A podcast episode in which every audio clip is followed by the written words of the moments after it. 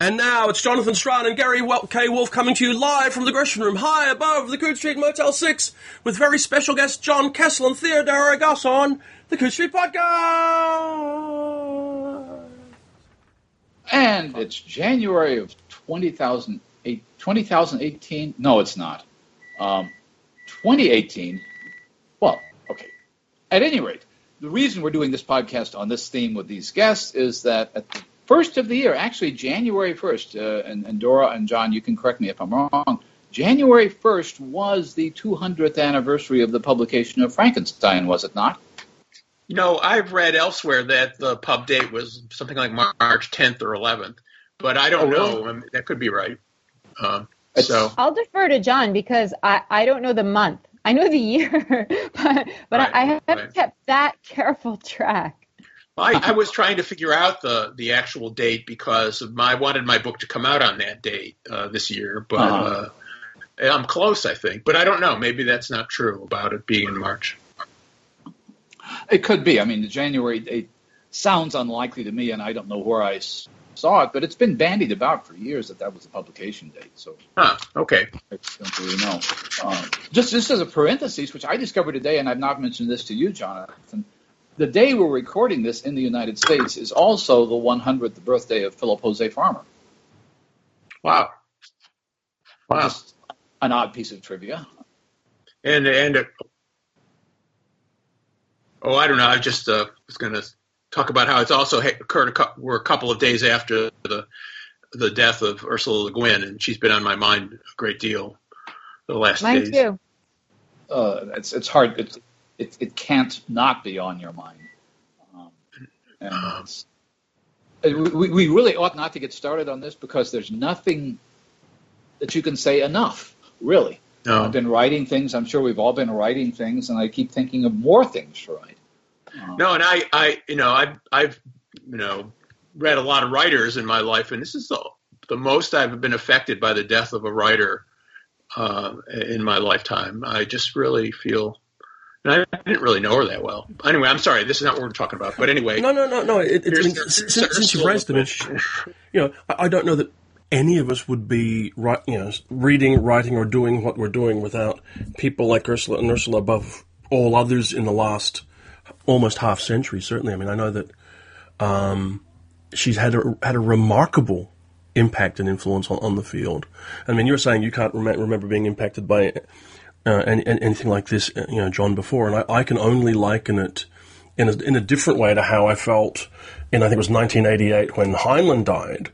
It was a, you know like the similar kind of level of oh god level of um, chaos going on, or, or you know, up of, of, of tumult of, of of things shifting in in, in, in the field.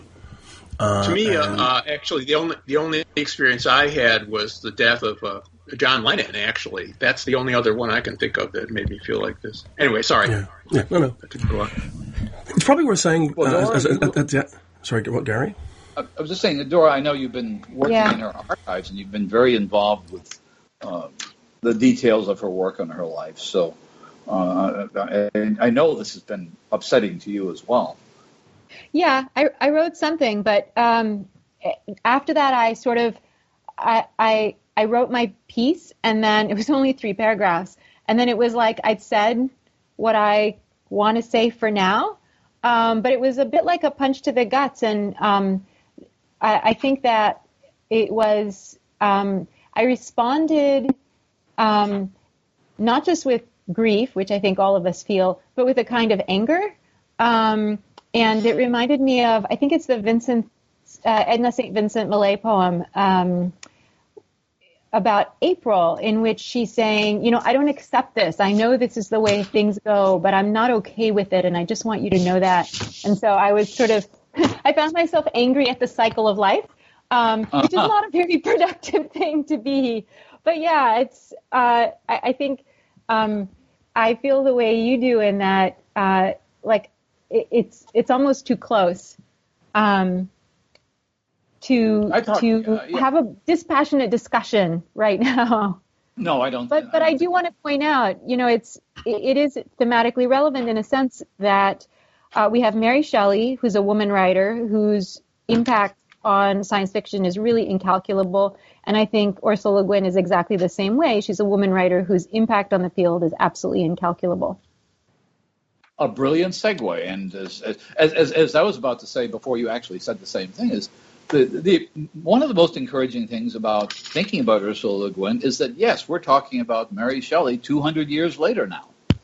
Yes. Right. And I right. think we, Very good. What, what we need to ensure, and this is sort of on us, is that we are in fact talking about Ursula Le Guin 200 years from now because it's our responsibility to keep our own history alive. And obviously, she is going to be an, part of, an important part of that history, but that's part of our responsibility to the genre and to literature mm-hmm. in general to make sure that certain writers are kept alive.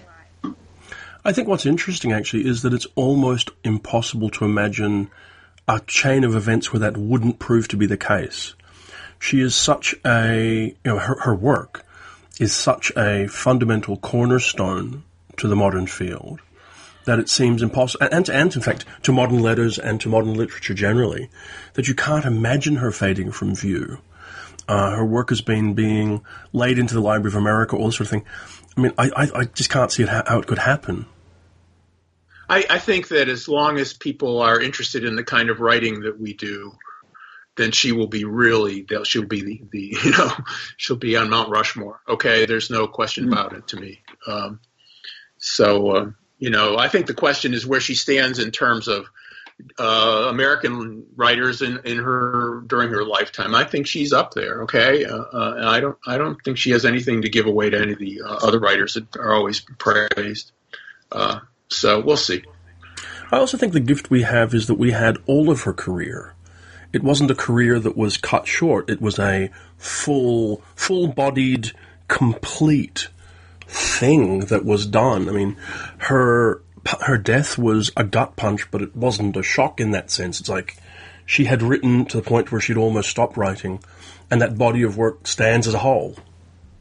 And it was good beginning, middle, and end. Um, I just read uh, Lavinia uh, this last year. I had, and I was just knocked out by it. I thought, wow, I want to be able to write that well.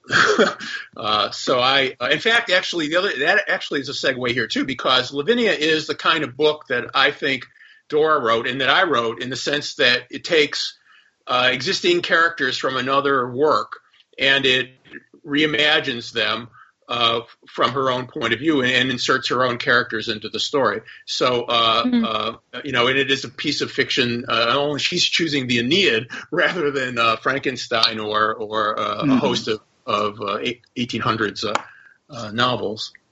So. I've been thinking about this.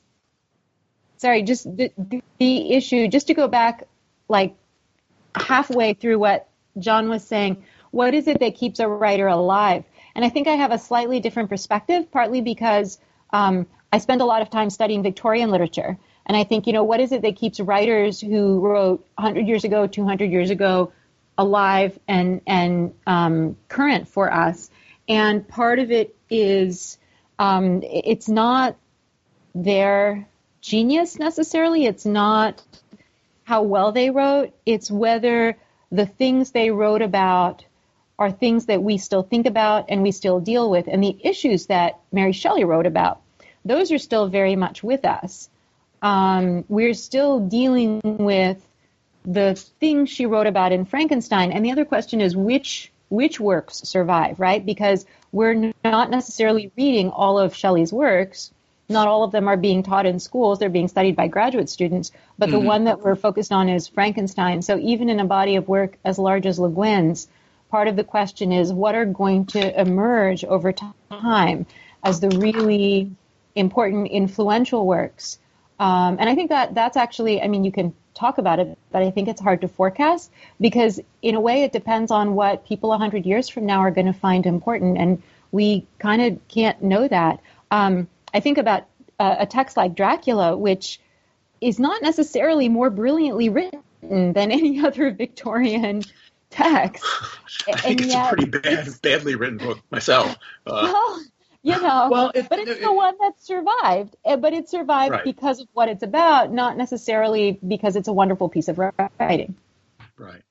There are I reasons for it. Yeah, I, I was think I was looking into Mary Shelley for some reason, uh, and thinking about The Last Man, which was, I guess, her last novel, horribly reviewed when it came out. It was a complete failure, and it was apparently out of print for 130 years or something. It just never got reprinted until the 60s when scholars rediscovered it.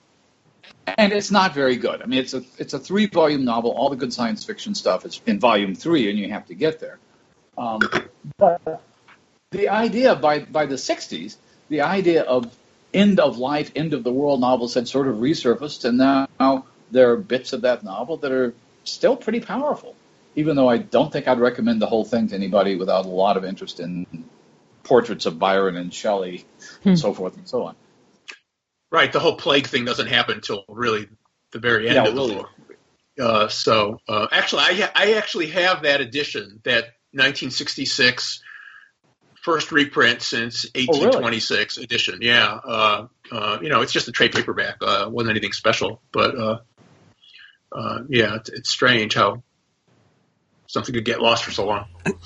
It's probably worth saying that the reason we're here is because you both have a pair of books out which are actually, if you like, oddly chronologically linked.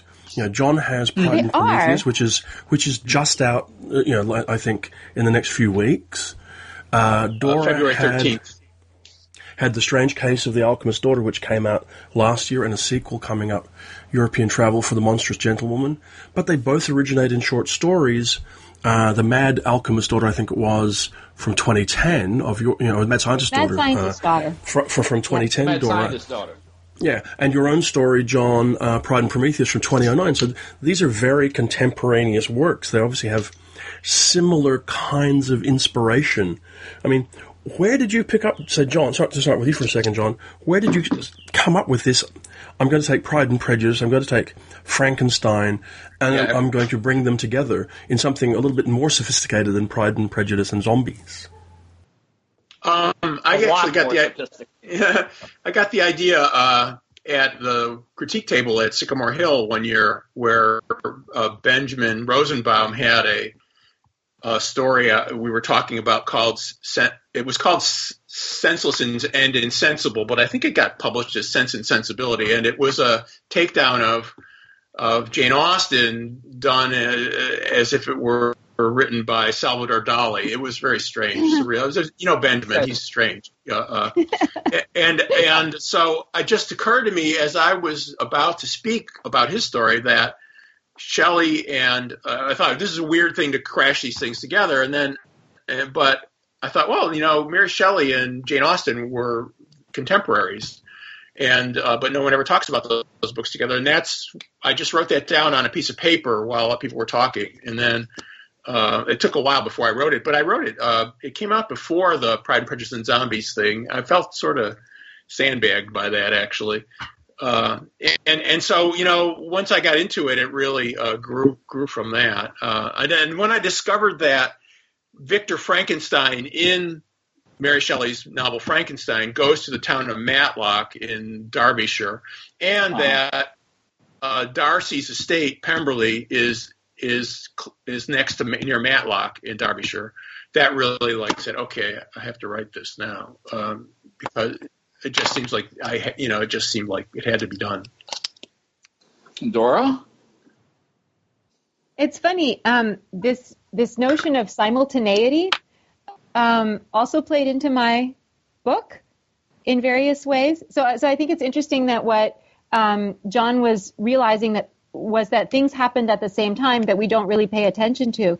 Um, so there were a couple of things. One was um, I had done a doctoral dissertation on uh, late Victorian Gothic fiction, meaning the monster texts, and, and I was noticing that uh, right between, let's say, um, 1870 and 1910, we have a real cluster of famous monsters. So we have Carmilla the vampire, and we have the Great God Pan, we have Dracula, we have uh, Island of Dr. Moreau, we have Jekyll and Hyde. Um, there's one I didn't mention. Uh, did I say Dracula? I don't remember. You did, yeah. Okay. Uh, so, but we have this real cluster of late Victorian Gothic fiction that is monster fiction and it's mad scientist fiction. Um, and the other thing I noticed the second thing I noticed was that there were an awful lot of female monsters. There was this real obsession at the time with women being monstrous. This was the era of the new woman, of the suffragette movement. There was a fear that women were moving out of their proper sphere, which was the household. Um, and uh, there was a fear of the femme fatale as well as a kind of glorification of the femme fatale. And all of these female monsters died um, at some point in the text. And, and I was teaching Frankenstein at one point, and there was a particular passage that really bugged me. And John knows exactly the one.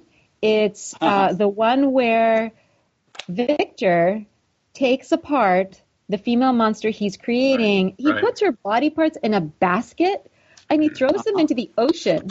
Like he doesn't want to be found with these parts of a dead woman, which I suppose makes sense. Nevertheless, it seems a fairly callous thing to do. And I thought, well, hang on. How come all of these mad scientists get to kill off their female monsters? I don't like this.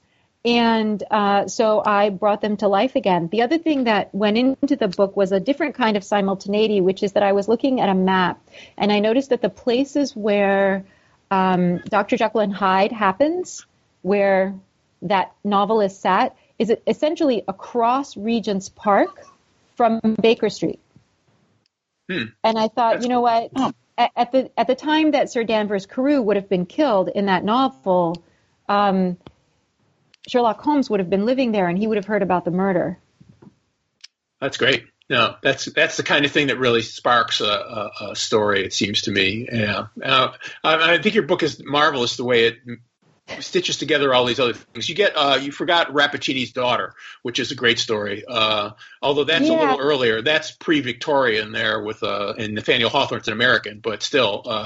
Uh, uh, it's a it's a uh, there's another uh, a, you know beautiful sexually attractive woman who is poisonous and in the end dies. So I don't know what that's about. And, and, yeah, and, you... and and I had to include her right because um, Rappaccini has this wonderful or horrible either one uh, speech where she's saying. Look at what you've done, Father. You have made me poisonous. I can't even, um, you know, go out with my boyfriend Giovanni without making him poisonous and killing people. Um, and he says, No, daughter, look, I have made you so strong. Look, you are stronger than ordinary women. Isn't this great? And I'm like, Wait, is Rappaccini a feminist? So, well, what, what's interesting in that story? I had to bring her in. I'm sorry to interrupt. Uh, I just say that uh, one, one of the things I think is cool about the end of that story is that it's not the father who kills her; it's her boyfriend who kills her okay, uh, uh, uh, without her knowing it. He's, he, you know, uh, he's trying to cure. Well, he thinks he's going to cure her, but he's basically being a pawn for her father's greatest scientific rival, who basically wants to do him ill. So, um, um, you know, the boyfriend is, I think, very culpable in that story. Yeah, so I, you know, I changed it. I didn't like that ending, so I made my own ending. I, was, I, was, figuring that that because you know there she is in 1895, and I think okay, so this is she obviously didn't uh, didn't play out the way it did in the story, which is which is. and I had to, you know, I, I fudged the timelines a little bit, but I'm the author. I figure I'm allowed to do that. Well, both of you, both of you had to fudge timelines yeah. a little bit. I mean, right, you had right. Uh, you, you, uh, John, you had to move Frankenstein up a few years. Uh, and 20, yeah. 20 years or so and, and, and, and that seems to me part of the game. And uh, just as a, a parenthesis here, because he was a friend of mine and because it's centennial, uh, I don't know if you're aware that Philip Jose Farmer, in one of his biographies of Tarzan, had their ancestry actually being Eliz- had Elizabeth Bennet and Darcy actually gave birth to the entire generation of superheroes from Sherlock Holmes to James Bond because oh their because they were irradiated by a, a, a, meteorite that actually hit in Wold Newton, I think, in 1795 in England. And so he had this whole mythology where all of modern popular culture heroes come from that one event that stems essentially from Pride and Prejudice. Which is interesting because we, Jane Austen is not science fiction and fantasy, and yet there is a, a, a way in which every science fiction and fantasy writer I've ever met has read Jane Austen, is familiar with Austen, mm-hmm. uh, it somehow refers to Austen, and, and I don't know why that is. I mean, I wrote a Jane Austen time travel novel, uh, not novel, sorry, a short story at one point. Um, and uh, I'm sure all of us have done panels at conventions about writers that science fiction, fantasy, non-genre writers that science fiction and fantasy writers seem to um, congregate to, I guess. Uh, and and Austen is one of them. You have uh, Karen Joy Fowler's book, for example. Absolutely. Right, yeah. right. Um, yeah, I think that there there's certainly similarities in the fandoms of them both. It seems to me, uh, you know, there's a very organized Jane Austen uh, fan community, uh, and from you know basically just pure enjoyment to serious right. scholarly attention, you know, and so that to me is very similar to science fiction and fantasy fandom. One of the things I'm curious about uh, is I was trying to think uh, if there's a name for the kind of things that, that, that you're both doing. And the reason I say that is because, well, John, in your case, your novel fits inside Frankenstein. I mean, right, right. Basically, Pride and Prejudice has been over for what 15 years, but there is this trip, as you mentioned, the trip to England, the trip to Scotland, eventually the Orkneys, uh, which is described in Frankenstein, and you are able to fit basically Mary Bennet and her story into that. That's not a secret history, and it's not a prequel. It's, it's, it's, an orthoquel. Is that what it is? Well, I, that's a good word. I, I, thought of it as a kind of secret history. You know, the things okay. that uh, Mary Shelley didn't tell you about that happened in the background of Frankenstein, or mm. they got left out. Or actually, another way of putting it is that that Victor left out when he told the story to Walton. Uh, yeah. I feel like Victor did not tell the entire truth of what ha- happened, and uh, so you're going to get some things here that you, you didn't know about. Uh, so anyway, uh, that was fun, fun, for me to do. Actually, I, one of the principles was that I would not violate the plot of Frankenstein in any right. fundamental way, and so uh, it was really interesting to have to fit my story into the spaces of Shelley's. Uh, I hope she doesn't mind that I did that. And, and, and Dora, by and large, I'm sorry, Don, Jonathan, go ahead. I was just going to say, Dora, what you're doing is basically using characters, some of which are contemporaneous with your story, and some of which really aren't. Uh, I mean, the, the, whole story of, of, of, of, Frankenstein's daughter is it's a wonderful set piece within the novel. Um, but you. how would you describe what you're doing? Uh, alternative fiction. Alternative. I mean, oh, it's not alternative history, right? I don't know. Um, it's because I'm I'm doing something different from John, and I have to admit, yeah. um, I I haven't gotten a copy of his book yet, so I haven't read the book, but I read the story that it comes from, which is wonderful. Uh-huh. So I don't know how close. I'll have to see how how how much the novel is like the story. Um, yeah, I don't know. I mean, I'm I'm doing something different in that I am changing the story, but there's a reason for it, and we learn at the end um, of my first novel. Um, and by the way, there's going to be a third one, just so you know, oh, uh, which is it's going to be the last one. They're just three. Um, but we learn why Mary Shelley wrote Frankenstein the way she did um, oh, which cool. did not reveal the whole truth, or at least we hypothesize about it. But I, I did just wholesale change some things, and that that's true in the second novel as well. Um, so I am actually rewriting the stories, um, hopefully in a way that is clever. I hope and works. Mm-hmm. Um, but but I am I'm playing around with all of this stuff, and my excuse is that um, that the the original fiction, the original monster fiction, is playing around with um, literary conventions all over the place. Right. So so it's I'm in I'm in the tradition even if I'm messing around with it because they messed around with it too. Yeah, I've been thinking a lot about this kind of fiction. I've done numbers of this sort of thing from the beginning of my career, and um, you know, I, I think we're often very apologetic about doing it, and, and maybe we should be to some degree, but I but I don't know. Uh, uh, it seems to me that we shouldn't. You know, we're we're creating new things. We're not we're not just repeating some old things. And so, uh, I mean, it, it's a kind of uh, what is it? Uh, Henry Wessells calls this critical fictions. Uh, right. Have you? Yeah, like where where you know your work is in some ways a commentary on the original or stories of this sort, or uh, or the time. You're basically using using material that was created by other people as a way of examining any number of other things. I guess is is, is what I'm thinking. And it seems to me that that this, to some degree, at any rate, um, all all fiction does this. Uh, it, you know, it, it's some yeah, it's something that goes on in mainstream fiction as well. I mean, one of the things that uh, occurred to me in reading both your novels are novels like Jean Rhys's The Wide Sargasso Sea, which is a secret history within the story of of, of, of Jane Eyre, uh, or uh, Peter Carey did uh, a novel about what what happens to Magwitch in, in, in Great Expectations when he is off oh, in yeah. Australia. Jack Uh, Maggs. that- Jack Maggs. Yeah, right. Maggs, Yeah. right. Um, and that strikes me as being completely worthwhile. But as a writer who wants to get, let's say, lots and lots of people reading your books, how do you each deal with the fact that some portion of your readership actually won't have read Frankenstein or won't have read Rappaccini's Daughter or won't have read Dr. Jekyll and Mr. Hyde or won't have read Jane Austen? How do you deal with the fact that you're not dealing with a audience of PhDs in literature? Um, Dora, do you want to take that first?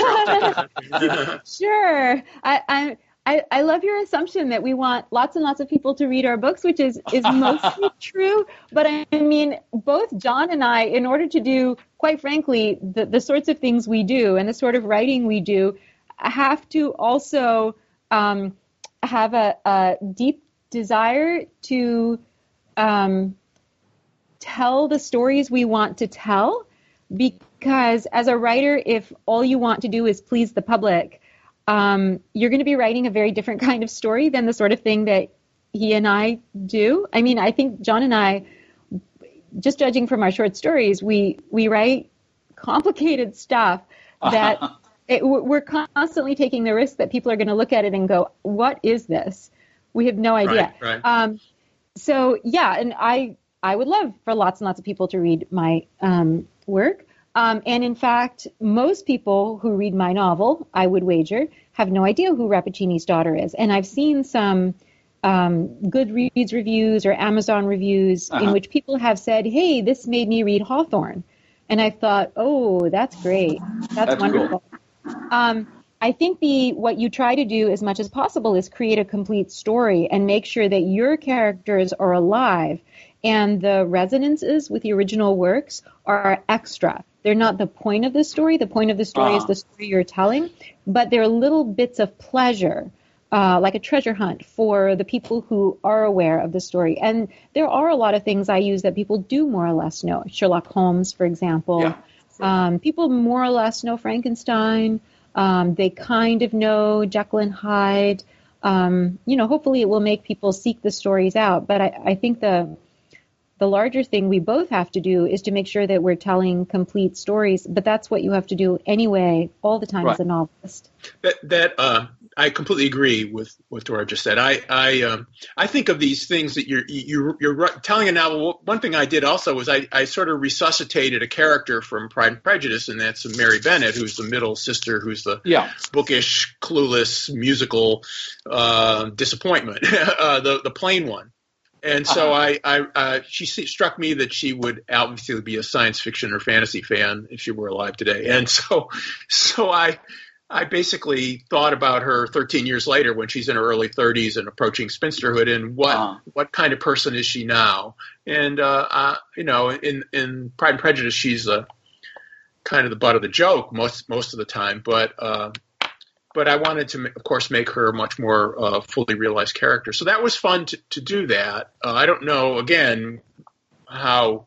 I think if you felt feel that Austen's characters are sacred, then um, you know you could take a. a Well, I mean, I, I, my, my reaction to it, and I, I, I'm- I'm talking, I, I might as well say, John, my review's coming out, I think, in, in the March issue, um, or maybe the February issue, I don't know. Uh, but you had her meet Mary Anning, uh, this, this wonderful Victorian amateur paleontologist who, who was also the subject of a really wonderful novella by Karen Joy Fowler called The Science of Herself. And that's another allusion that I'm guessing most readers aren't going to know that she was a real person.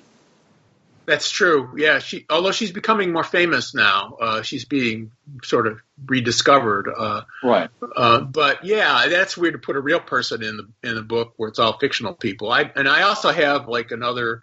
I have a little. Uh, I, I, think of these as Easter eggs. I have a little uh, shout out to uh, Austen's novel Persuasion in chapter one, mm-hmm. where in the background of what's happening in my book, there's a climactic moment from Persuasion, uh, uh, which is my favorite Austen novel, uh, happening in the background. So, I actually have a quote here. This is interesting. I, I, I found this. It's by Steven Millhauser, and uh-huh. Uh, he's sort of talking about this. Uh, let me read it. Okay.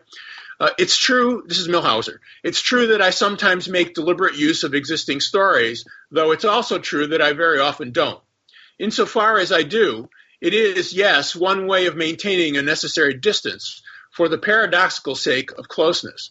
But I think something else is also at work. When I make use of an existing story, I take pleasure in participating in something beyond myself that is much greater than myself, and equal pleasure in striking a variation. I take pleasure, you might say, in acknowledging the past and then sharply uh-huh. departing from it. And there is something to be said for releasing oneself from the obligations of relentless novelty. A certain kind of insistent originality is nothing but the attempt of mediocrity to appear interesting to itself. so there.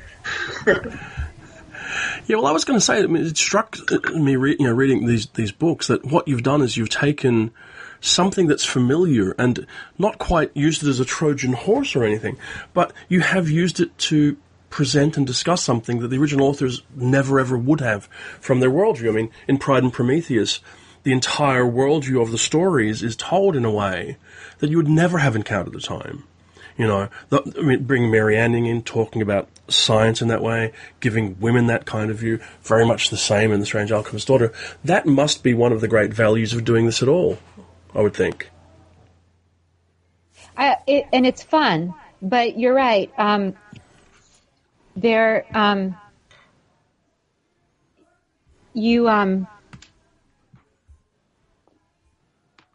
yeah. incorporate these historical characters. Sorry, my uh, sorry, yeah. I'm not hearing quite as clearly as I was oh, before. Okay. Yeah, I mean, um, sorry. But um, you incorporate these historical characters, and um, it's in a sense what you're doing is sort of reviving them. The period I'm writing about, a lot of people don't know the scientific discoveries that were made at the time. They've sort of forgotten. Um, they've often forgotten kind of the weirdness of Victorian science.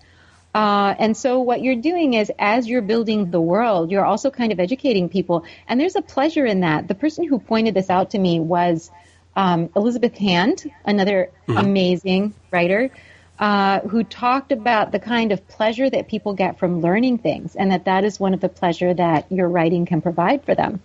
Um, and so there's, as long as you're weaving it in cleverly, um, you can you can tell your reader all of these things that he or she might not know about, for example, Victorian scientific discoveries, that sort of thing. Erasmus Darwin.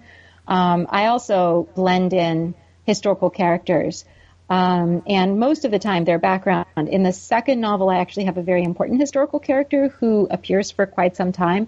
Um, and there, I just had to do a whole lot of research to try and make sure that I was being accurate, as accurate as possible, uh, in addition to sort of imagining this particular character. Uh, I have a question for John, actually, which is what was it about Mary? Because you and I are both coming at these novels almost with a bit of an agenda. Like they're these characters that we like, right? We're, we're sort of on their side, and we're like, they didn't get a story. How come they didn't get a story? Yeah. We want to tell their stories. Well, that's a you know I, I, I looked at both uh, Mary and Kitty in that book. Uh, well, for one reason, it was just because they were not the they were the only unmarried ones left at the end of Pride and Prejudice. But then Mary also had always been someone I was interested in because she was the bookish one. She's sort of clueless and and uh, obnoxious in her cluelessness, uh, even though she is trying, for instance, to sympathize with the family because Lydia's run off with Wickham. Uh, you know, she's talking about how she's ruined for life, and a woman's virtue is uh, once lost is irreplaceable, mm-hmm. and it's it's so tedious and and uh, annoying that uh, uh, Lizzie, our heroine, is just you know can just has to tolerate her. And I was thinking about you know there are there are times in my life where I have been that clueless Okay. and so uh, I I wondered about you know what would happen if she grew up a little bit and and uh, and also she would have had to have some rather harsh and difficult moments if she were to grow up of realization that the way she behaved was was uh, you know embarrassing uh, in retrospect and uh, so that really I made me I wanted I, I began to think of her as a person rather than just the kind of uh, you know, running joke, which is sort of what she is in in, uh, in Pride and Prejudice. Not not that I'm mm-hmm. criticizing Jane, but but uh, no, that wasn't important, uh, and yet. Uh, I, I started thinking about her. Well, what kind of person? If she if she did become a, a very interesting or tolerable or uh, or more more uh, well-rounded person, what kind of person would she be? Although I think, in a sense, you can criticize Jane exactly in that way, in that um, she this is a way in which she belongs very much to her century and she's not George Eliot. She's not the later Victorian writers who tend to sort of sympathize a lot more with right. every character. Um, for Jane Austen some people really were there to be mocked. Um, and, and she mocks them and she doesn't necessarily give them some sort of inner life that would justify them. Um, and uh, and that's you know that makes her brilliant, and it it but it's also um, just an aspect of the fact that she was writing when she was writing. She had the sensibility she had. Um, yeah, her Mary is not a fully realized person. But you know, she is uh, you know uh, tremendous at well, deconstructing polite British society of that time. I mean, yep. these are social satires in some ways like nightmare stories. if, you, if, you, don't marry the right person, you know, uh, uh, or, or you know, or in a situation where you have to marry somebody, and um, it's really, uh, you know, it's interesting. I mean, people have talked about Jane Austen a lot about how she's sort of more than one kind of writer combined. Um, but right, I don't think that the, the sort of uh, idea of the fully rounded character, or the uh, individual sensibility, uh, you know, uh, is is is large in in the kind of fiction that she was writing. I actually have a theory about Austen that explains some of this, which is mm-hmm. that you know when she was younger, she wrote Gothic fanfic. Um, mm-hmm. So, so she was um, writing. This is her. You know, you you read it in her juvenilia. She's writing these sort of mock Gothic novels or Gothic stories that are mocking the conventions of the Gothic. And I think in her um, later work, what she does is she sort of transmutes it and she takes in the Gothic and makes it part of domestic realism. And so you do have um, this kind of underlying darkness uh, in her novels, and often people don't see it because they're so witty. They seem mm-hmm. um, frothy uh, and yeah. light, but but the, there are uh, there's poverty in them. There's war in them. Um, there's re- the real possibility of complete social ostracism or the reality of complete social ostracism. So they have this really dark edge. Well, I, I, I say that, yeah, I agree. Uh, John mentioned that uh, uh, Persuasion was your famous novel, favorite novel, and one of my favorite Austen novels, for completely non-literary reasons, is Northanger Abbey, which is a critical fiction of itself. I mean, she's taking on the Gothic. She's looking at stuff. There was a, actually a very weird movie of it that didn't seem to get the joke. Uh, but I, I, think part of what appealed to me about that was because she had, had absorbed so much of what writers like Ann Radcliffe were doing and sort of reinvented it in a in a, in a mildly satirical way. It's uh, it's it's very interesting to me in writing the book to have kind of crashed together the sensibilities of Austen and Shelley, which were very different. I was mm-hmm. thinking about this just yesterday that if if if Austen had known Mary Shelley, uh, you know, uh, if Mary Shelley were a character in an Austen novel, she would have mm-hmm. been the sister who really screwed up her life completely. Okay, yeah. she ran off ran off with a married man who had a, a, a infant child uh, by his, his his wife, and he runs off. She runs off to Switzerland with her this you know crazy young poet who's been disowned by his father, and uh, and not and the most famous libertine in all of Great Britain. Okay, uh, uh, Byron. Uh, you know, to some villa, and there's there. It's just a. Um, you know, a disaster. Okay, uh, uh, she's she's much worse than Lydia Bennet could ever. I was going to say that because it sounds a little bit like Lydia. Yeah, right. Uh, yeah, it's, but it's it's it's um it's Maria Bertram, right? Mariah Bertram from right, right. Mansfield oh, Park. Uh, that's right. That's she, the one who uh, probably comes closest because she runs away with um, Henry Crawford. That's right. right, and and she has to she has to essentially move to a small cottage with Aunt Norris and right. live in exile in perpetuity.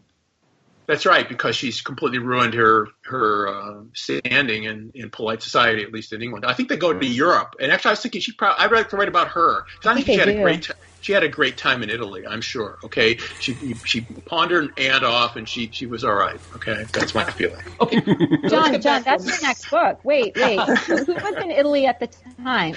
Because I think you're going to write the story of Mariah Bertram next. Folks, we, we, we, we, are geeking out now. All right, yeah. I want, I no one's going to understand this conversation. I want to get back to the question of fantasy and science fiction. There is a way of reading both your novels as science fiction novels, slightly alternative science fiction novels, nevertheless. But uh, you know, uh, and I guess my question is this: If you accept the science that is described at some length in, in Mary Shelley, for example, and in some ways in Dr. Jekyll and Mr. In other words, if you accept 18th and 19th century science as a given, are your novels actually science fiction novels? Yes. Uh, I would say yes. Uh, um, I actually did a lot of research on what they knew, for instance, in at that time about uh, how how babies were made. I mean, sperms and eggs and, and, the female reproductive system and all that stuff. Uh, uh, and and uh, you know, it was pretty. Uh, some of it was was they knew, and most of it, a lot of it, they had terribly wrong. Okay, and so yeah, uh, it's it's very interesting to read that stuff and to think about what you know the, the, the idea that electricity was some kind of fluid, okay, and yeah. uh, um, you know they had all these things that were real science of the time, but that uh, you know was wrong, and and uh, uh so I wanted to make my Frankenstein. Uh, you know, Victor studied science and of the time, and so he's very familiar right. with all these these people. And uh, I had that conversation where he goes to see an anatomist at Oxford, and that was sort of one of my fun scenes is where I had this anatomist giving all the theories about preformation versus uh-huh. spontaneous generation and mm. stuff like that. Uh, it was really kind of fun. Yeah, it, it, it is fun. Um, and I, um, well, this, you know, I didn't do, need to do this for the book because I'd actually done it for my PhD, but I um, uh-huh. had read things like um, Wells's essays on science, in which he's saying, well, what are the possibilities? Could this work? Could this other thing work? And um, he writes somewhere or other that the island of Dr. Moreau was written so that um, there was a possibility that that kind of creation of the human from the animal was plausible. I mean, he, he's he's talking about scientific ideas of the day and trying to hmm. figure mm. out what is really scientific and what is not, and he doesn't know, right? Because they don't know at the time. Um, so yeah, I think if you accept Victorian era science. If you accept 19th century science, then it is science fiction, at least in the way that H.G. Wells is science fiction. If if H.G. Wells is science fiction, then I think my book is science fiction as well. well I, I, was going to say, I mean, if, you talk to Ted Chiang, he thinks all of his stories are science fiction, even though they may be based on Babylonian cosmology or fundamentalist cosmology or uh, uh Jewish mysticism. In other words, he, writes story after story that are consistent science fiction stories within the worldview that he's using as his premise. Mm-hmm. Right, right, and that makes sense to me. Actually, I, I um, someone said I was it Fred Pohl said that science fiction is a way of thinking about things, and and I think that that applies to Ted's work and probably to what Dora and I are doing here. So, um, it, w- it was interesting to me. Uh, to uh, I was I was uh, having to do this research on on the science of the time, and um, you know, it made me wonder what what uh, Mary Shelley knew. And she was, you know, her father was a famous uh, literary intellectual radical, right? And she, but she was very up and on, her mother. On, on, the, on, the, science. That's true. Her her mother wrote the Vindication of the Rights of Women, tremendous. Uh, important book, where, in which she argues that women should be allowed to study science. Uh, so I think Mary was, you know, although uh, the science as such, I mean, the word didn't even exist. Uh, natural philosophy was so connected with other areas of study that these things lapped over a lot. But I think she was very familiar with what was going on at that time. And you have to remember that um, uh, Conan Doyle himself believed in spiritualism. So right. the the the um, this divide between the fantastic and the scientific wasn't quite where we put it. A lot of people no. believed in spiritualism at the time, and they thought of it in a scientific also, sense. In, in, in defense of that, that, that was that got weirder as Doyle got older, I guess, and lost his yeah. son. Uh, early in his life, though, he had studied under a great surgeon, I guess, at Edinburgh, um, who jo- Joseph Bell was that his name? I think. I think uh, so. so. he had learned that business of, of, of observing. He basically learned, I guess, the observational technique from Bell's autopsies. There's, there's a there's a biography of Bell published a few years ago. So there was this odd schism there between complete uh, gullibility and complete rationality. Uh, Doyle's a fascinating character to me for that reason. He is, although the the way that people talked about spiritualism in the Victorian era, they were trying to prove things. So uh, they they were trying to prove or disprove um, the abilities of certain mediums, etc. So so the way people were approaching spiritualism was as um, something that you could test, something that you could experiment on. I mean, they were kind of trying to approach it in this scientific way. And, you know, we know in retrospect that it was um, not, in fact, a real phenomenon, but, but they were approaching it very differently. Yeah, that's true. I, suppose. But, um... I, I, was, uh, uh, one of the things that I was consciously threading through my book was the uh, sort of uh, contrary visions of science and religion. And I made uh, Mary pretty religious, which surprised me. Frankly, I didn't intend that when I started, and hmm. uh, and so you know she's uh, she's concerned. She's she believes very much in God and in providence and all these other things, uh, and yet uh, she also is interested in science, and she doesn't see a contradiction. Although as the story goes on. That becomes an issue because, of course, Frankenstein and Mary Shelley uh, also deals with the same sort of issues. Uh, you know, is Victor's quest to create life from lifeless matter uh, a sacrilege, or is it just a bad, uh, you know, judgment of a scientist? Um, um, I think the, the, popular visions of Victor have made him, you know, into this kind of uh, almost like you know God is going to swat him down for for his uh, hubris. But uh, I don't think Mary necessarily saw him, him that way at all. Well, so, uh, a question that relates since we're on the bicentennial do both of you think that? Do you agree with Brian Aldiss's contention that Frankenstein was the first science fiction novel? I think uh, uh, that's a that's I when I first heard that I was surprised by it, of course, because most people didn't see her as the the parent of science fiction. They saw Verne right. and Wells the, when I was growing up, anyway.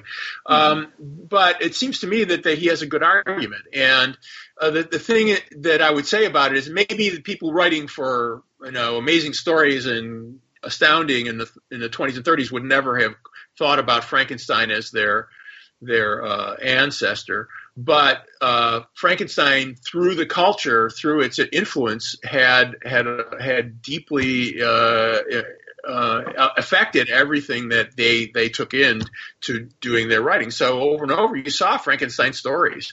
Uh, you know, the same same uh, dynamic of the uh, overreacher uh, pursuing some scientific goal and achieving it and having to suffer the consequences. Uh, that sort of thing happened over and over again in in in science fiction stories, and I think that that's because Mary touched on something that is almost like an archetypal myth. I think she probably was using things like the, of course, Prometheus, the Prometheus myth, uh-huh. or or the Faust story, uh, or uh, the Paradise Lost story uh, of uh, Adam and uh, Satan both seeking um, wisdom and power. So, so I think that you know that's one reason this story has stuck with us is that it it embodies certain one way of thinking about the way we fit in the universe. I, I, I agree, uh, Dora. I think she's in dialogue with the science of her day, and that's oh. the sense in which it is a science fiction story. Um, I, you know, I, I've seen various arguments as to what early science fiction looks like. There's a, actually a student of mine who wrote a paper recently on the golden age of Arabic science, uh, oh. and there are stories written during that era that that also address science in various ways. And so he's making an argument for including uh, some of that material, which I thought was fascinating. Um, but I think if you're talking about European texts, then yeah, I think you have an excellent argument that um, that this is the first science fiction story. I mean, I think it's as much science fiction as what Wells was writing. I, have got I, my my argument just to fit in a parenthetical thing because we've seen a lot of things. Uh, people say this is a nonsense kind of thing that Kepler had written science fiction, that Lucian of Samosata had, Samosata had written science fiction. Uh, there's recently a book by John Crowley, a sort of modern retelling of uh, The Chemical Wedding from the 15th century, which he says looks like science fiction. My argument is that in, no, in, in, in the novel itself, in Frankenstein, he specifically rejects supernatural explanations. He rejects alchemy. Uh, in other words, this is the first novel I can think of that doesn't simply deal with journeys to the moon or, or, or, or, magical creatures created through some kind of science, but specifically uh, during his education, during Victor's education, he decides that experimental science is superior to received Aristotelian kind of wisdom. And that, to me, is the first example of modern science fictional thinking, where you're saying, okay, rational examination is superior to received wisdom, even if the received wisdom goes all the way back to Aristotle. And the book itself is uh, an examination of the consequences. I mean, this is how it's science fiction rather than science, right? It, mm-hmm. It's a, an imaginative examination of the consequences of rejecting supernatural explanations. Yes. Um, and so it's, I mean, it, it, you sort of have to have the invention of the concept of science before you can have science fiction. Exactly. And I think Shelley is writing right at the point where you have the concept of science in Europe being invented. Um, and, and, and, in that sense, you know, it's yeah, the first fiction novel. I agree. That, that makes that makes perfect sense. Of what Gary said, I, I completely agree with. I think that uh, um, you know, Mary is a, a I mean, this is a story that consciously uh, is aware of an enterprise of you know natural philosophy that is, stands in opposition to other ways of of perceiving the universe. And and not only that, that it perceives that by means of this study, one might gain a power over uh, the natural world uh, that would be mm-hmm. tempting. And so uh, it seems to me that that she's very much conscious of. Well, that's why she called it a modern Prometheus. It's not a supernatural tale; it's it's a modern right. tale. Uh, so uh, you know, I think she really uh, deserves. I mean, I, I'm I always start my science fiction class with with Frankenstein. Uh, it seems to me that, that that's where it belongs. I have to say one thing that maybe both of you know this because I've I've never actually read a biography of, of Mary Shelley. How did she know all this stuff by the time she was 18? That astonishes me. Yeah, yeah. Well, uh, you know, some of the his her father knew everybody in London uh, intellectual society, and so people like Humphrey Davy would have come over for supper at their house. Yeah. Okay, you know, who was like the genius chemist of that that era, uh, you know, um, and also experimented with electricity. Uh, he invented a, a the, uh, an arc light. Okay, uh, and so mm. it seems to me that that uh, she must have been exposed to these things in a way that I think almost no young women in England at that time could possibly have encountered. Right, but yeah, it was a, everything. Go ahead. Dora? It, it was an, a really unusual upbringing and a really unusual situation. I mean, her parents were very well known, kind of notorious and scandalous, uh, and got in trouble because of their politics. Um, I mean, obviously, her mother died when she was very young, uh, and she was deeply influenced by the example of her mother. She read her mother's work. Um, but but she grew up in this intellectual milieu and you know back then what was the the education that you received as someone in that position? She wasn't going to school. She was reading books. She was listening to her father's conversation to his friends Uh-huh. conversation. It's just it's a very different education and and what you see around this time is that um, you have some people who have access to that kind of education um, becoming very, very well educated in a way that it's even difficult for us to understand. I mean, we sort of go to school and we get this very general education, um, but it's it's not the um, sort of focused, uh, intense Right. um, education Or that- individualized, that they yeah. individualized yeah just the the you know um, basically having free run of a library and having all of your days to go um, and and read rather than going to soccer practice. It's a very different way of living. Of course, she didn't get along with her stepmother very well, and I think they that she was banished from the house uh, for periods of time, off to live with relatives uh, in Scotland, things like that. So, I mean, I mean, she's an interesting person. I, I, you know, I, I actually should know more about her life, which I don't. But also, you know, they were having conversations about this stuff. I mean, she was there in Switzerland with Byron and Polidori and Shelley, Yeah. and they were all talking about this stuff. Um, so it was the current topic of conversation. right. Actually, for all of you. Uh, go ahead. I'm sorry. Go ahead. I didn't, no, that's all right. No, no, Who was the okay? Trivia question: Who was the first person to portray Mary Shelley in the movies? uh, Elsa Lanchester. You got it. Okay. Bride, Bride of Frankenstein was the first movie to recount the story of how Frankenstein was written in the sort of prologue and epilogue. I'm glad John knew because I have no idea. I had no so idea. she, now so I she know. got to, she got to play both Mary Shelley and the bride uh, Frankenstein. Exactly. In that. Yeah, That's Yeah. fascinating. It was great. Yeah. And then later, Natasha Richardson was in Gothic, and I forgot who played her in Brian in the Brian Aldiss thing, uh, Oh, Frankenstein. uh, uh, Frankenstein Unbound. I've I've never seen that. So, oh, um, I- I'm curious with, with both of you. Did it help when it came to approaching, you know, the, the novels? Was there some was there value in having investigated these ideas as short fiction in the first instance? Yes. What did it give Um, you? how you did you- think? yeah. How did you So- do so- yours? Well, I don't, I, I don't think I would have dared write the novel without having written the short story first. And actually, I got a really good response to the short story. A lot of people liked it. It was reprinted. Um, and that's what made me think, oh, maybe there is value here. Maybe there's a greater story to be told. Um, and it also gave me a little more courage. The, the short story had been very experimental, metafictional, and it made me think, okay, how do I write the novel that way, or how do I at least incorporate some of that in the novel? Um, yeah, I mean, I, I think for me it was absolutely crucial to have written the short story first. That really was the spark that, um, you know, created the conflagration. It's clever the way you had the characters in the present as the story is being written down comment upon the story. They break into the story yeah, periodically. that, I like that a lot. uh, that was uh, that was nicely done. I thought.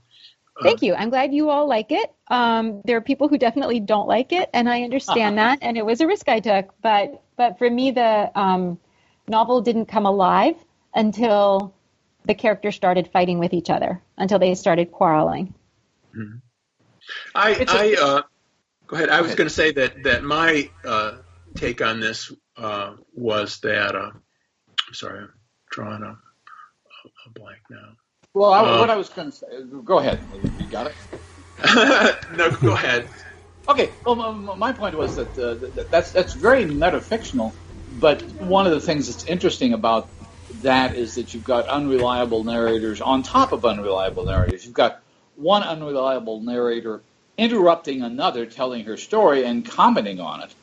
And and John, in your case, oh, this is one of the things that interested me about Pride and Prometheus is that you have first person narrations from Victor, who's not entirely trustworthy, and from the right. the creature, who's maybe a little bit more trustworthy, but maybe not. But then the, the chapters that deal with Mary are all in the third person.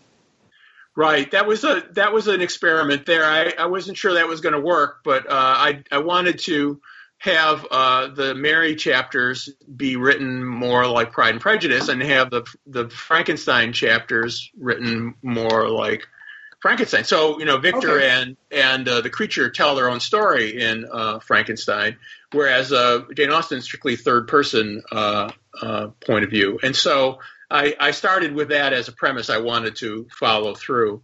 Uh, one thing that, that I was going to say about this was that, uh, and then what Doris said, I um, I wrote the story and I brought it to Sycamore Hill and and Karen Fowler was there and she read it and really liked it and she said she said this is in 2006 or 2007 she said you know you should make a novel out of this and I said, no, I don't think there's a novel in this. This is I've only got a short uh, mm-hmm. novelette here, and so I oh. published it. It did very well, won the Nebula Award, you know, won the Shirley Jackson Award, so people liked it.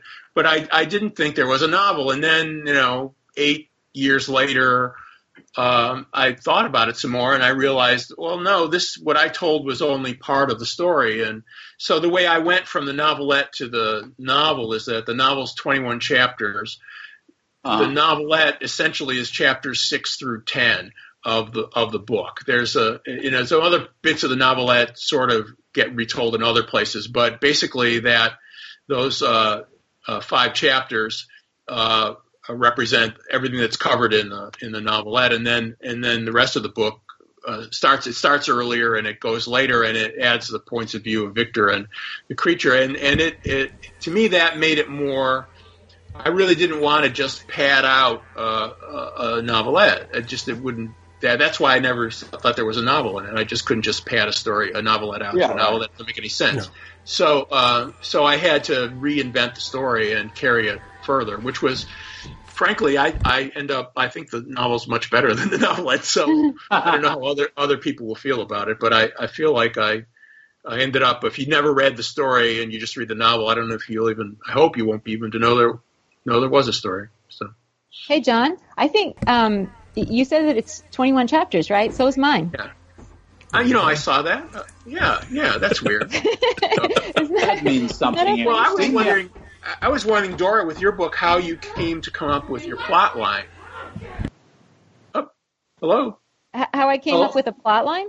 Yeah, I mean, how you got to fit all those characters together, and uh, you know, I was just it's in every other chapter. There's some new thing coming in that strikes me as like, whoa, how did she? She must have had a huge chart on her wall or something. Where, you know, I don't think I didn't have a chart. Um, I had something. I'm not sure what I had. This this novel took me two years to write, partly because I started it when I was um, writing my PhD dissertation, which is not a good idea. Um, uh-huh. So uh, yeah, it took a while. Um, yeah, I don't know. I mean, uh, the the novel really is written um, to move quickly, and I was thinking about this when you were talking about the formal aspects of your novel. My initial thought, um, which I stuck to, was that if you're writing a, a novel about monsters, and I think I said this the last time I was talking to uh, Jonathan and Gary. Um, if you're writing a novel about monsters, it has to be formally monstrous. And the, and the original novels were. I mean, Frankenstein is monstrous as a novel. Oh, it's crazy, formally yeah. monstrous in terms of the nested narratives. Uh, Dracula, you don't know who is telling you the truth in Dracula, and Dracula is this mass of different kinds of um, uh, uh of different kinds of um, you know, documents really. Yeah, exactly. Um, transcripts and newspaper articles, etc. Every single every single monster text that I have studied is in some way monstrous. Like, for example, it's a stitched together compilation of other kinds of texts. Um, right. So I think in order to be true to the tradition, you have to do that. Um, Yeah, I, I don't know. I, I think I learned how to plot with this novel, and then there's a uh, what I hope is a fairly intricate plot in the second novel. Um, and I, I really like intricate plots, but that comes from mm-hmm. having read a lot of murder mysteries um, and plotting, hopefully trying to plot the way that um, that that those are put together. Right, right. In which you have a lot of clues, and then sometimes you realize that um, what you thought was happening isn't actually what's happening, and there are a lot of reversals, and then at the end everything starts to fit together, and you go, "Oh, that's what's been happening all this time." Yeah, if you make that work, that's a great. That's a great. It's tricky to do all that. Yeah. It is really tricky to do, and and you know, it, it's one of the wonderful things about writing novels, and also the maddening things about writing novels is that you kind of learn how to write each one as you're writing it, and you kind of hope you learned that particular lesson. You hope it worked, and then you get to the next one and it's different. And You're like, gosh, I hope I learned how to write this one by the time I finish it.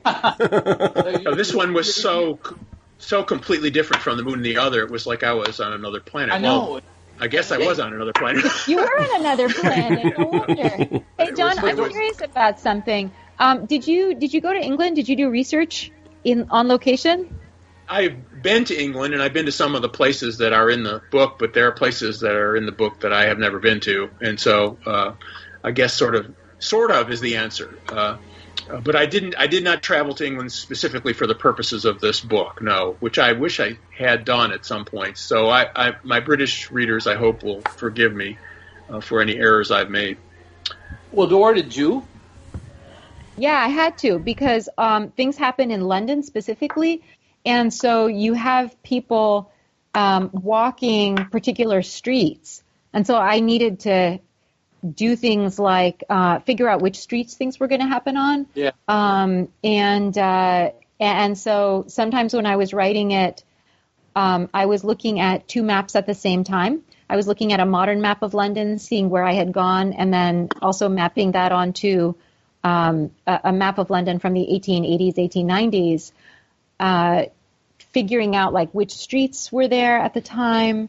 Um, and, and also, um, I walked certain distances to figure out how long things would take. So, I mean, uh-huh. I, I tried to make, wow, I tried to make this unrealistic novel as realistic as I could to kind of build the world. And I think it hmm. helps, you know, just to see the textures of things. I had never been to England though, so I had a disadvantage that John did not have at the beginning. And now I'm writing the third one, which also takes place um, in England after all the trips abroad. I did go, by the way, to Vienna and Budapest as well for the second one.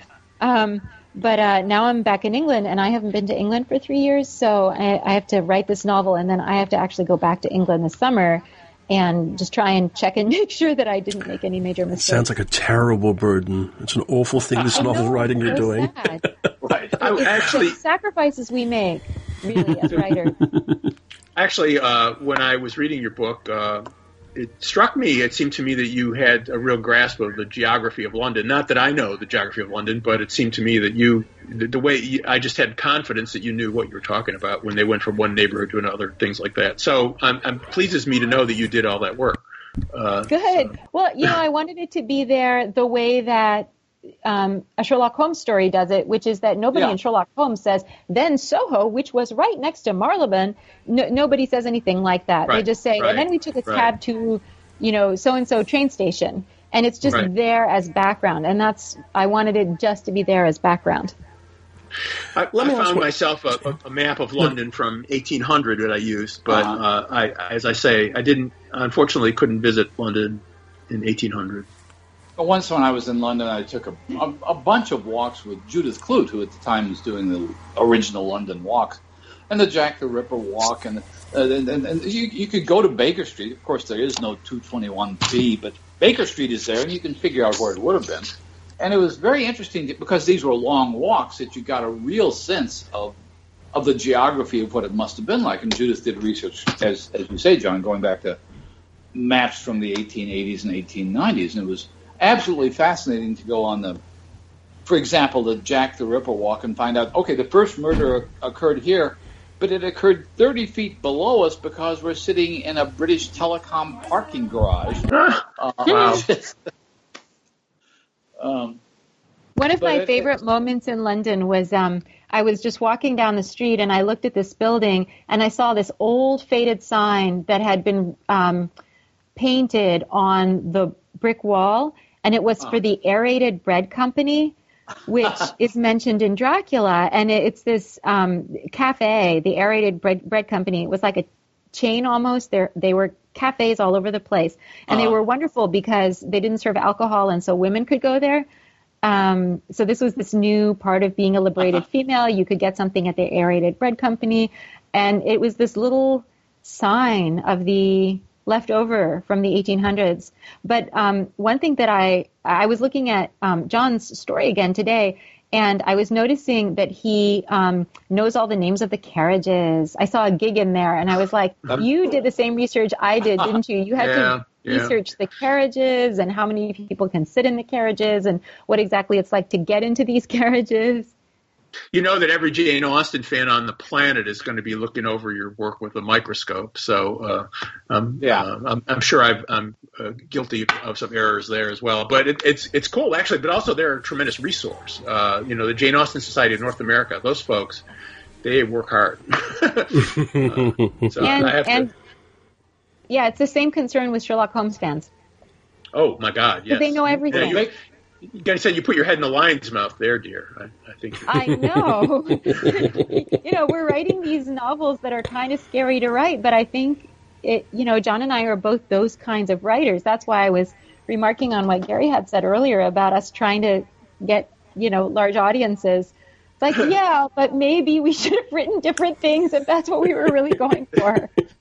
Well, I have to say, I think this one of mine is probably the it's it's a fun read, and in my uh, if a Kessel story can be a fun read, I don't know. It's it's a gothic novel. It's got all kinds of hugger mugger Uh-huh. and you know close escapes and terrible coincidences and and melodramatic moments. At least that was what I was going for. Isn't that fun? Isn't it great Yeah, to it be able to it do is that? fun actually. You know, it is after being a such a literary uh, I was- I tool was for so say, much of my career. It, it's a real shift. I, I, I should say it's a real shift from the moon and the other. But on the other hand, you go all the way back to corrupting Dr. Nice. You were having a lot of fun back then. That's true. Uh, that was my uh, screwball comedy movie. So uh, yeah, you know, I, I think one of the things about science fiction writers and fantasy writers is that we have a one foot firmly planted in the popular culture, and I think that's a very good thing. So I, I really uh, love those kinds of stories. So uh, it was fun to to, and then I had, you know, I was working in Mary Shelley's world, and so Uh-huh. I had to. Uh, many things were given to me that I that I uh, uh, just used, and so so uh, that was also interesting too. Uh, when when I was writing it, I you know I had the plot for what happens to Mary is really made up, but Yeah. uh, it uh, fits within the plot of what Victor and the creature do, and but there's some big spaces in there that aren't explained. One of the things that it hit me as I was writing this is how little it's explained in Frankenstein. How did the creature get from Switzerland to the Orkney Islands, okay, with no resources, no friends. He can't appear in public without causing a, a, a, panic. Uh, he has no money. I mean, uh, what what did he do? And so that was interesting for me to try to make that as plausible as I could make it. We haven't talked about it yet, but one of the things that, uh, since we're talking about the bicentennial, that fascinates me is there have been lots of Frankenstein novels, and there was there was a weird novel by Theodore Roszak called The Memoirs of Elizabeth Frankenstein. But one of my favorites is Michael Bishop's Brittle Innings, which is a baseball Frankenstein novel. Uh, absolutely brilliant, and he had the same problem. He had how did Franken how would Frankenstein get from the Arctic wastes to a Georgia minor league football team, a baseball team in the 1940s, and he made it make sense. Yes, that's actually my favorite Michael Bishop novel. That is a terrific novel. I, more people should read that book. Yeah, Yeah. that's a great. Couldn't agree more. Uh, I'm actually curious for both of you just to sort of begin to wind wind this up because we've actually gone through our hour by a little ways. First of all, um, for both of you, your books both have a similar origin in the world, and now they have a similar outcome. How did you both end up uh, getting to the publisher that you have, and the editors I presume you have, because I presume you share an editor. I don't know. I mean, We don't. Dora, you we have you- different editors. at Yeah, the same we do. publishing house. Same publisher, Well, but well, different editors. You're both Saga. That's We're right. both at Saga Press, yeah. Uh, John's editor is Joe Monti, and mine is Navah Wolfe. And the way I hooked up with Joe Monti was that uh, I had written and finished uh, The Moon and the Other, and uh, I was contemplating writing this book. I was already starting to do some stuff, and and uh, and also another book. And um, I went to my agent, and he, I told him about all the projects I was working. He asked me, and I said, "Well, I've got this one done, and I'm thinking about these other two. And he sold two of them. He sold The Moon and the Other and uh, the Frankenstein story without really. I mean, I guess I knew he was going to pitch it, but I didn't think it was going to happen. And so what happened was I sold the book without having written it yet, and so I had to write it, uh, which was actually a wonderfully way to. It took me eight years to write The Moon and the Other. It took me a year to write uh, Pride and Prometheus. So uh, I don't know what that means. Well, I guess that's that's the obvious thing too. With um, you know, Pride and Prejudice or Pride and Prometheus due out in just two weeks. Do you have a feeling for what's next for you? I'm sort of floundering around a little bit. I have this other idea that I thought might be a novel, but it, now it doesn't look like it. Probably a novella, and I think that's the most likely thing I'll work on. Uh, but you know, I'm sort of uh, trying to figure this out. I've recently gone into phased retirement from the university, and so I have more time. And uh, but what exactly I'll put my time to is a little bit. I'm, I'm, I'm doing that thing that people do when they retire, is that they have to figure out, okay, so what do I do now? is it uh, is it is it gardening or or chess? Write more books. Yeah. Write more books. And speaking of writing more books for you, Dora, it's more of the Athena Club. Well, for right now, um, my story is very much like John's in that you're like, how did you get these books to these publishers? And our stories were both, well, we have these agents and they sold them to the publisher. it's, it's like the typical writer story, basically. Yeah, my agent Barry um, shopped the book around, and um, actually, he originally sent it to Joe, and Joe said, "Oh, I really love it," and then he came back several weeks later, I think, and said, "Okay, so I really love this book, but Navah loves it even more, and she wants it." so that that was how Navah ended up with it, um, and uh, she really liked it, and it was a two book deal. So I had the first book written, and uh, the second book to be written. Um, I had a terrible time with the second book actually because I got to 120 words on it, and I panicked. I was like. I'm at 120 words and I've still got so much of the story to tell. This book is going to be too long. I don't know what to do.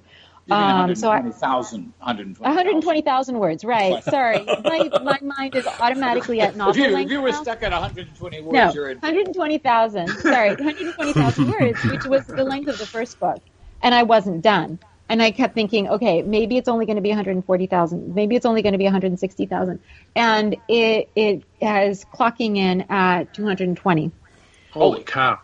I know it's going to be 700 pages, um, but uh, but yeah, but it's um, you know, and I had a long talk with my editor saying, "Is this two books? Is this one book?" She said, "Look, it's one book. Just write it." Um, and so I wrote it. So I finally finished it um, after a lot of heartrending and uh, uh, heartache and uh, tears and you know deciding that I had made a mistake trying to be a writer because clearly I couldn't do it. Um, the, the normal thing that happens when you're trying to finish a book, uh, in other words. And uh, so, so I got that done um, and turned that in. And then Barry texted me and said they want a third one. Uh, and so we signed the contract for the third book. And the third book we had talked about as the the last one, and it's written as the last one. So the three together are really do form a kind of cohesive unit. Um, so after that, I am actually working on a um, a, a fairy tale collection, which is going to be uh, fairy tale short stories and poems. So that's the next thing, and that's almost done simply because a lot of it is reprints. Um, and uh, and then I am working on a project for Gary, which he knows all about, Yes. it is an academic book on Ursula Le Guin for University of Illinois Press that is part Wonderful. of the um, Modern Masters of Science Fiction collection. So that is actually that's going to be the next project. And then after that i'm like john i've got a whole bunch of stuff lined up. Wow. and then act, after that what i would really like to do uh, and i've told everyone about this like my agent editor etc is um, there's a story of mine written uh, some time ago. I think it was it was nominated for something uh, called pip and the fairies. Mm-hmm. oh i know the story well yeah. And yes, I um, and i want to write the novel version of that Wonderful. I can't wait. You're going well, with that, to be a busy girl for a while. You are going to be busy. But with that, thank you both for joining us. Uh, we should make it very clear to anybody listening, if it's not, that first of all, Pride and Prometheus by John Kessel will be out in about two and a half weeks from Saga Press, is available from all good stores, bookstores near you.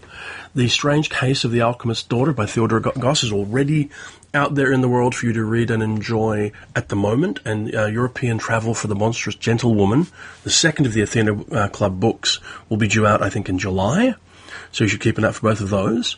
And I'm particularly pl- happy that towards the end of our conversation, you both did mention, you know, respectively, that the books you've written actually are enormous fun to read. We've had a moderately academic conversation about two enormously fun books. So for people who can actually go and buy these, if you're thinking, oh God, I don't want an academic treatise about the history of monstrous Gothic literature, dear God in heaven, that's not what you're going to get. They're very different, wonderful, delightful, time, timely books. So Thank you, Dora, for joining us. It's been a great pleasure to talk to you again. Thank you. It's always lovely. And thank you, John, for joining us again. It's been a great pleasure. Look forward to talking to you again. It's uh, been my pleasure. So uh, maybe I'll see you all, or maybe at ICFA, huh? Some of you. I'll. Uh, I'll be there. I'll, I'll, I'll, see the two of you at ICFA, the International Conference of the Fantastic. Yeah. We have to get Jonathan there one of these days, but we'll work on it. One of these days. Right. It, came, it, came, so close this year, but. Uh, but maybe maybe San Jose or uh, for Worldcon or maybe at World Fantasy down the track this year. We'll see. Very good. Thanks again. Until, thank you very Bye, very much. Thank you. Thank okay, you. Goodbye, and until next week. This has been the Coode Street Podcast.